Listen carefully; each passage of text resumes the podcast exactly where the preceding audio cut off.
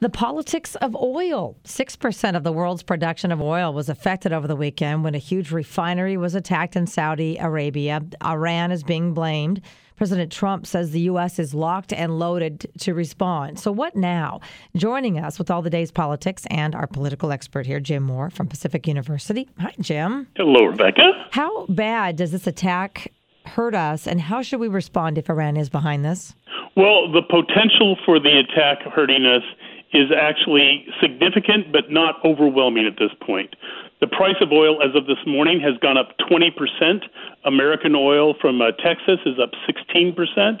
That kind, those kinds of rates have not been that high so quickly since the attack of Iraq on Kuwait in 1990. So this is a big, big deal. Uh, but the price of oil right now is only back where it was in July. So it's a, an initial hit right here, but the overall price is kind of what we were paying in the midsummer.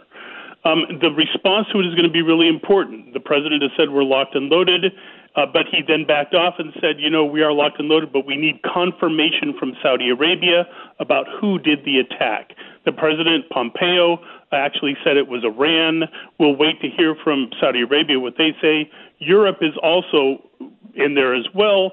Then the question becomes what is the response? Uh, in the last several months, um, in fact, going back for about uh, a year, Iran has threatened to do things. It has actually done things.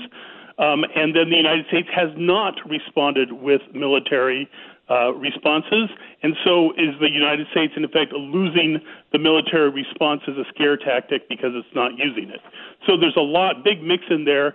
Short term, though, for people right here, if your gas prices go up, and I bet that they will, they'll probably be up to where they were in the middle of the summer. It won't be a huge, huge, huge increase.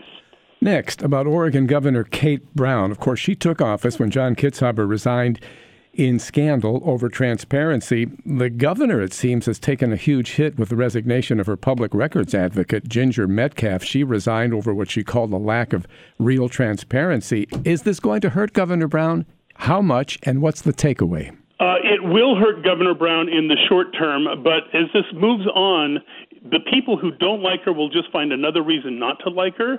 The people who support her basically will not factor this in.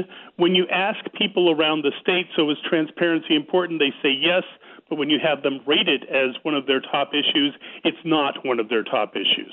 And so this is more short term than not.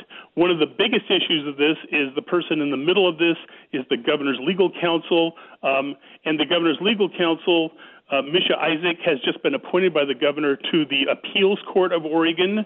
Um, and uh, that doesn't look very good right now. In fact, a former Supreme Court Chief Justice, Ed Peterson, came out yesterday and said, You've got to pull that nomination. You've got to go through the regular process. This doesn't look very good at all. So it roils around the governor, but I, it's probably more short term than not at this point. Uh, can you give a yes or no answer to this? Is it true that Oregon public records law runs 500 pages? Well, that's just on the open meetings. Oh. Um, Oregon transparency laws have been around since 1973 is the first version of them, and people immediately came up with with exceptions to it. Um, the open meetings rules are now over basically 500 pages long with exceptions, and that's the problem with transparency. Everybody wants it, but putting it into place is actually incredibly complex but we don't want to see that. We just want to say transparent. We don't want to do the hard stuff of figuring out exactly what that means. Nice and concise. Got it. Got it. Jim Moore, thank you so much. You're welcome. He's our KXL political expert, Jim Moore from Pacific University.